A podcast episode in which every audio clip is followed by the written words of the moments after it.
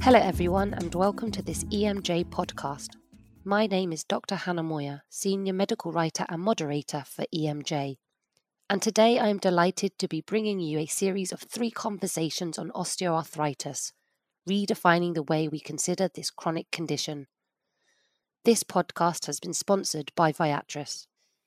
In our final episode, we look at the end stage of the disease of osteoarthritis with considerations and options therein.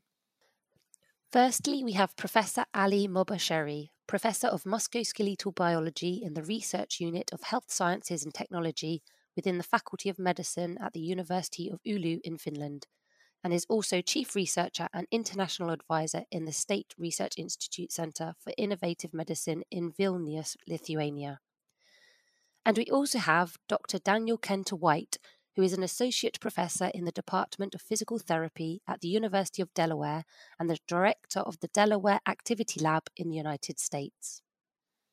So let us start with the fact that we identified in the other episodes that osteoarthritis is signified by um, the symptom of pain as a kind of an overarching um, burden. So um, when we talk about end stage of osteoarthritis, how are how is the chronic pain or even the disability that is associated managed at this stage of the disease? Perhaps Dan, you could you could start us off. Yeah, uh, that is a really important question. Um, so, a rheumatologist, uh, Gillian Hawker, uh, several, actually, I think over uh, 15 years ago, did a, a really innovative uh, foundational study where she um, studied pain experiences of people with osteoarthritis and uh, did this using a, a qual- what we call a qualitative approach. Essentially, I know this sounds silly, but simply just talking to people and writing down themes and what were common themes uh, that were associated with this, and found uh, that the pain experience for people with osteoarthritis moved from um, pain being intermittent or on and off to being more constant. But the more troubling aspect was that uh, as the disease progressed, uh, pain went from being uh, predictable, that is, you would know uh, if you did certain things that pain would come on, uh, to being unpredictable. That is, you weren't sure when it was going to come on. And that was very troubling and very much um, associated with uh, a discontinuation of many uh, daily activities uh, and and and, uh, you know essentially stop full stop with with with most things. Um, I think that in a sense uh, encapsulates the end stage of disease and is really when when people really indicative of the need uh, to seek uh, surgery at, at that point when you are unable to function. Uh, pain is unpredictable. Uh, it is constant. Nighttime pain is another thing that could just be a real limit on uh, quality of life. And so um, these aspects, uh, you know, all signs that um, the end stage has uh, arrived. And, you know, the total knee replacement is actually a quite effective surgery. Uh, it has uh, significant impacts on pain, physical function, and, and quality of life, which is uh, a very positive. Um, my my one sort of thing I, I, like to think of, however, is that there appears to be a rush to a knee replacement, and there is a, a misunderstanding um, that well, surgery is the only thing that can help. And while, in fact, again, the surgery is effective and can uh, definitely makes major changes on pain and function and quality of life, it is not the only option uh, for people at an earlier stage of disease. Uh, and what my, my fear, and I think what happens a lot of time, is people don't try uh, the lifestyle modifications, that is, trying to be active, trying to lose a little bit of weight uh, before they try surgery. So, uh, and rather, there's a, a, rush towards surgery. So, so trying to manage the disease eh, using these effective mechanisms of, uh, of exercise and, and diet. Uh, if th- those should really be tried first. That does not mean going to physical therapy once or twice and saying, all right, I checked the box. No, that means a real attempt at trying to be active and and uh, uh, trying a diet. And, and then if that fails after a, a, real attempt, then okay, and you have these symptoms where pain is constant, it's coming on without um, uh, any in an unpredictable manner, and you've really discontinued all your activities. Well, then sur- it's probably time for uh, surgery. So I hope that answers your question, Hannah. But th- those are the sort of things that come into my mind. Fully agree with Dan. Um, I remember sitting on a train from London to Amsterdam next to a lady who was telling me she was a professor of English and linguistics, and she was telling me the story of her double hip replacement. She said, It's transformed my life. I live a completely different life now. And uh, the pain is gone, and I can really enjoy my life. And uh, I've got a I've got a new boyfriend. She's he's 15 years younger than me. The sex life is amazing. So I mean, she was full of um, full of praise for the double hip replacement that she'd had. And I've also spoken to people who've had um, knee replacements, and you know, it, as Dan mentions, it really works. It it um, has a significant impact on the pain and, and, and the function. But of course, the, it's not the, the, the same as having uh, the original joint, uh, especially the knee, because it's such a complicated structure. And I completely agree with Dan. It's uh, it's probably not necessary for all of those patients at the top of the pyramid that are given uh, that final surgical option. There are other ways to manage it, and that's what we want to try and encourage. We want to try and bring um, the, uh, the conversation about lifestyle management, diet, and exercise much earlier into this uh, patient journey. I live and work in Finland, and uh, we have in my city of Oulu, we have many, many kilometers of uh, track for walking and cycling. And I've recently taken taken up Nordic walking, and I know that people who've tried this really rave about it. Uh, it increases um, muscle strength, range of motion, stride length, and, and also cardiovascular health.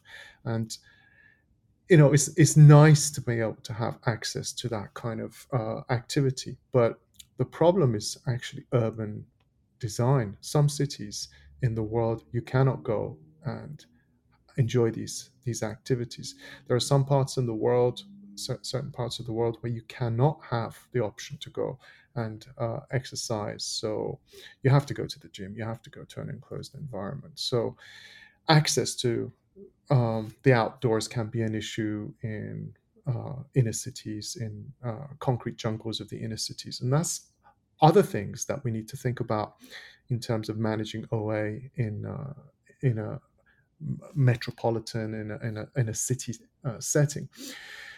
So I think the issue of OA management um, really goes far beyond. Um, you know, I, I, always like to think of the socioeconomic and political aspects of it, and this is why talking about the impact of the disease on the population really uh, needs to focus on engagement with policymakers, with um, the spenders, the uh, payers, and uh, long term, if, if you like, city and uh, um, development planning for for metropolitan centers. There has to be the green spaces. There has to be opportunities for people to go out and um, exercise. And of course the pandemic highlighted this this weakness in in many of the uh, global uh, cities. What do you think about that dan yeah no I, I i totally agree and i think it you know, Ali, I, I, I, love the example of Nordic walking. I mean, I, I think that's uh, you know, being in Finland, I, I, picture this sort of winter environment that has, you know, this uh, uh, uh track set out, and you can go and, and, and do your uh, Nordic skiing and your Nordic walking in um, that's that's very specific to uh, to, to, Finland and the, the, the Nordic countries, and you know that that um, in but in other countries that there could be something completely different you know and depending on what their setting is uh, and so uh, you know in in the united or in, in, in amsterdam it might be biking right where they they have uh, wonderful bike routes uh, uh, set up. And uh, and in england maybe it's walking around the thames and you know having a you know tea and coffee and crumpets or whatever you know there. Uh, i guess the point is that that activity isn't can be of a variety of different things. It doesn't have to be specific to it, there's no specific activity that you need that is the magic bullet for uh, osteoarthritis uh, or, or, for OA, but it, it's just being being active um, and uh, that, that that is can be very contextual based on the environment you're in. And access to rehabilitation providers or, or to healthcare in general can be very different depending on what country you're in. So you know in westernized countries where where are um, we have the luxury of having you know modernized healthcare, uh, but that might not be so true uh, in, in uh, other countries. Uh, you know, an interesting study that I had the pleasure of being a part of, we looked at uh, people who were in China who um, were awaiting a total knee replacement and compared them to the United States. And uh, a couple different things about the about China and the United States is that in China, the healthcare system is that you pay out of pocket for that total knee replacement. It is something that you are putting down essentially a year's wages uh, to pay for uh, the hardware that goes into uh, you know the, the, the, knee replacement.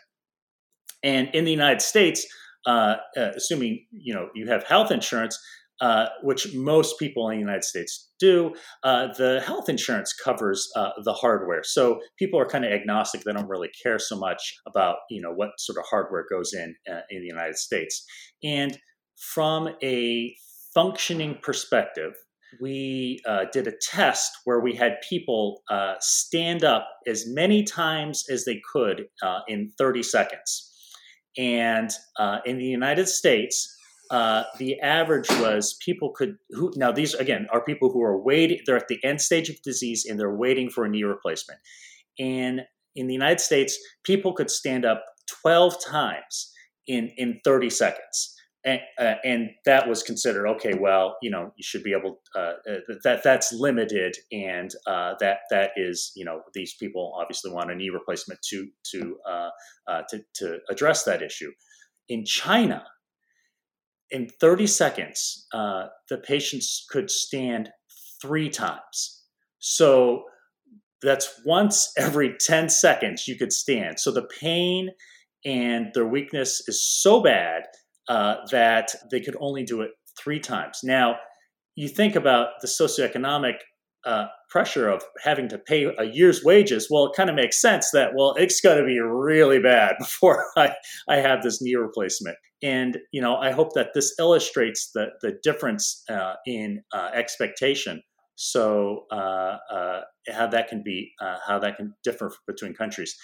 just and one more thing, if I if I can just add at the six months after the knee replacement, uh, in this group of it was about 50 people from China and 50 people in the United States, uh, both functioned uh, uh, at the same amount. They both improved to the same level where they could do uh, about 25 chair stands within 30 seconds. That's amazing. six six months after, so so despite starting slower, uh, you know, they were able to make up the difference. And this is a paper uh, published in Arthritis Care, sorry, uh, Archives of Physical Medicine and Rehab uh, in 2015.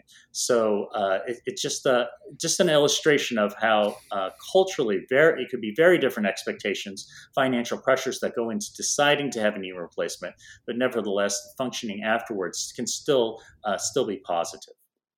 Yeah, huge, huge differences in different parts of the world and different cultures, and the attitudes to this end stage, the uh, joint replacement. And we have to recognize that there are some parts of the world where it's not even accessible. You know, it's the world is a big place, and there are certain countries in South America and Sub-Saharan Africa where there is no access to uh, total knee or hip replacement you have to live with the original knees and hips for life.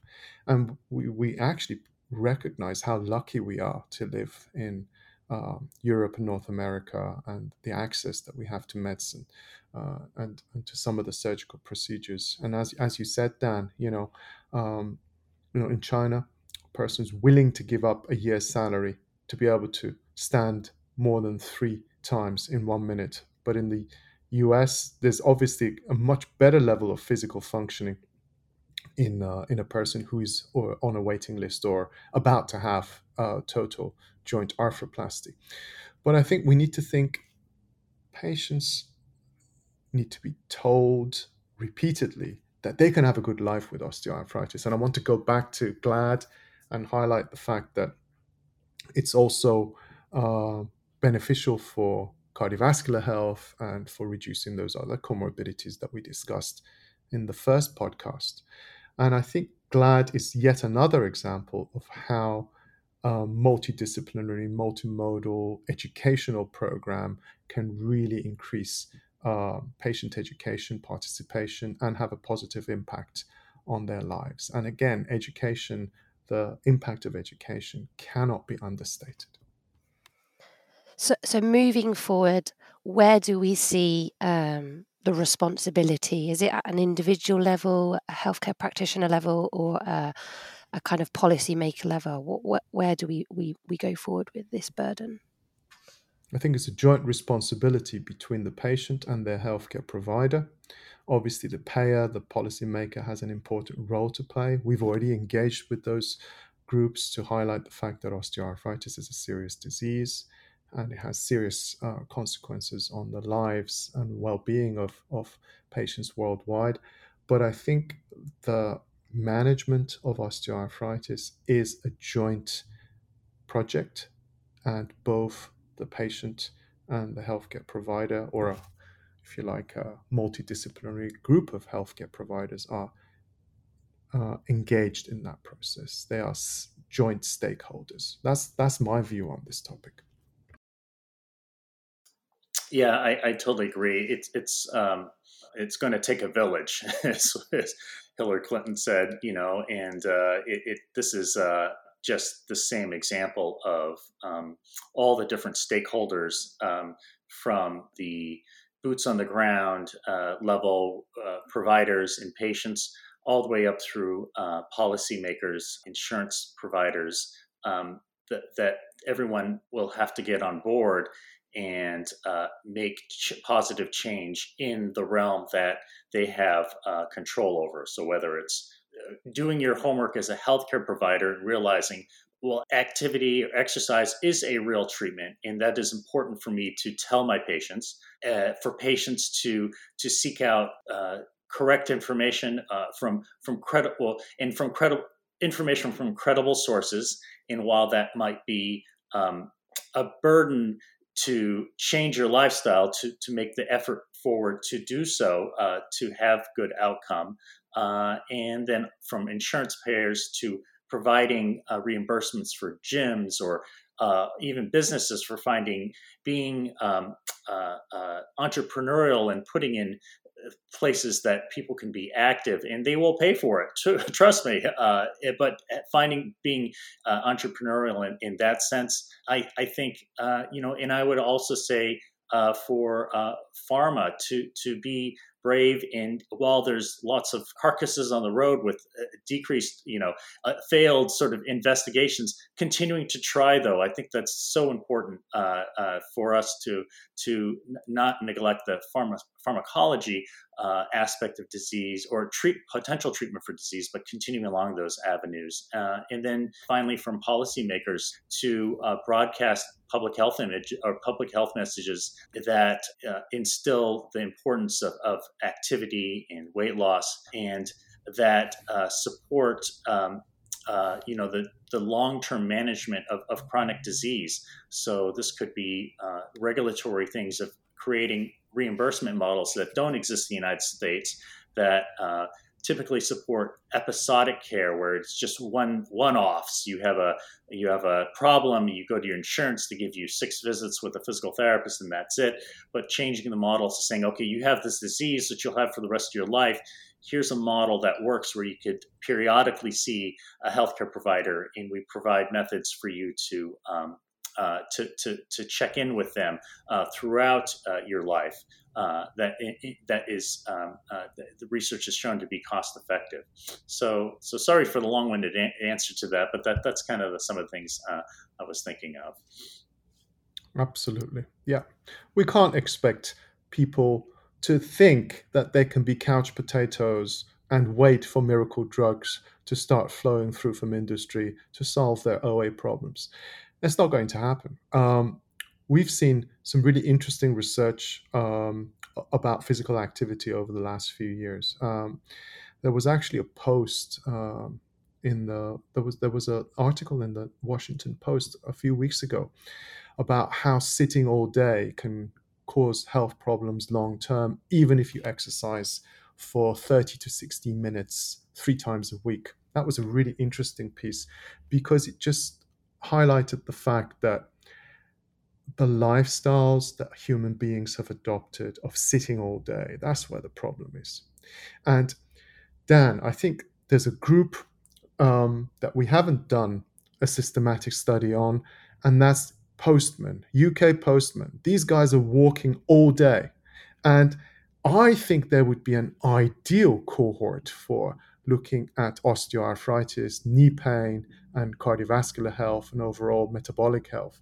Because you know some of them some of them drive vans deliver parcels and, and letters but the rest are wheeling these um, trolleys around in the neighborhood and they're walking 30,000 plus steps every day. Um, i was talking to one a few months ago during the summer and he said to me he's looking at his phone and his activity tracking and on some days he was clocking up as much as 40,000 50,000 steps. That's incredible. So maybe we've missed the opportunity to study these guys. We should we should we should study them in a in a really positive context. But the way society has evolved the way the workplace has evolved you know we're increasingly expected to sit and stare at the computers. That's where the problem is and i think that's where we, we need to work together to address.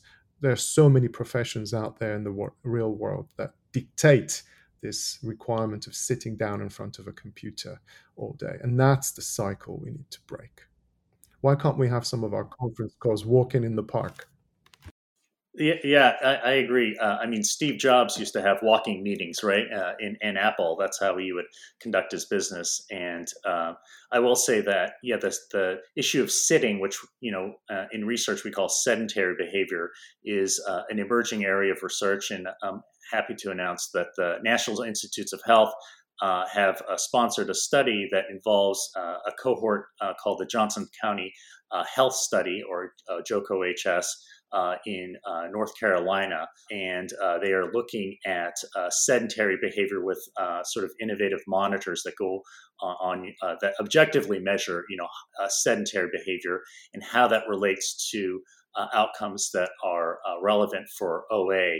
so things like pain, function, and, and health-related quality of life. I'm so glad you mentioned that. I'm so glad yeah. you mentioned that because it goes back to the recent proposal by the FDA that new drugs for osteoarthritis have to have real impacts on pain, function, and the way patients feel and survive. So, to summarize, the FDA wants the next generation osteoarthritis drugs to make patients feel better, for the joints to function better, and for those patients, the joints and the patient to survive.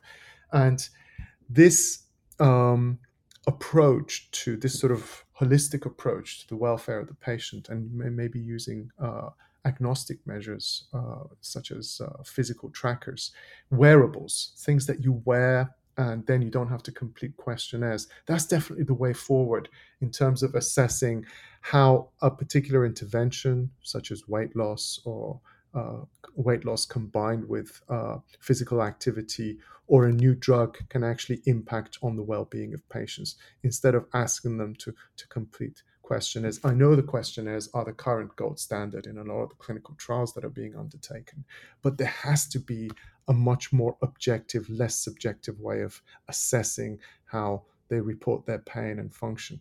And who knows? I'd like to be optimistic and say in about five years from now, maybe even less, maybe a few drugs will, will be um, conditionally approved by the FDA based on assessment of wearables, the so called digital biomarkers, the next generation digital biomarkers, that we haven't had to take synovial fluid or blood from any of the patients. The physical, activity, uh, physical activity trackers and the sleep trackers tell the whole story. That's where I think we need to be. Amen to that. Can't agree more. So I think uh, the take home is until that time, it's to keep getting up and to keep moving. So um, that concludes today's discussion. Thank you to our experts, Professor Ali Mobasheri and Dr. Daniel Kenter White, for the, joining us today and sharing their insights around osteoarthritis, redefining the way we consider this chronic condition with our audience.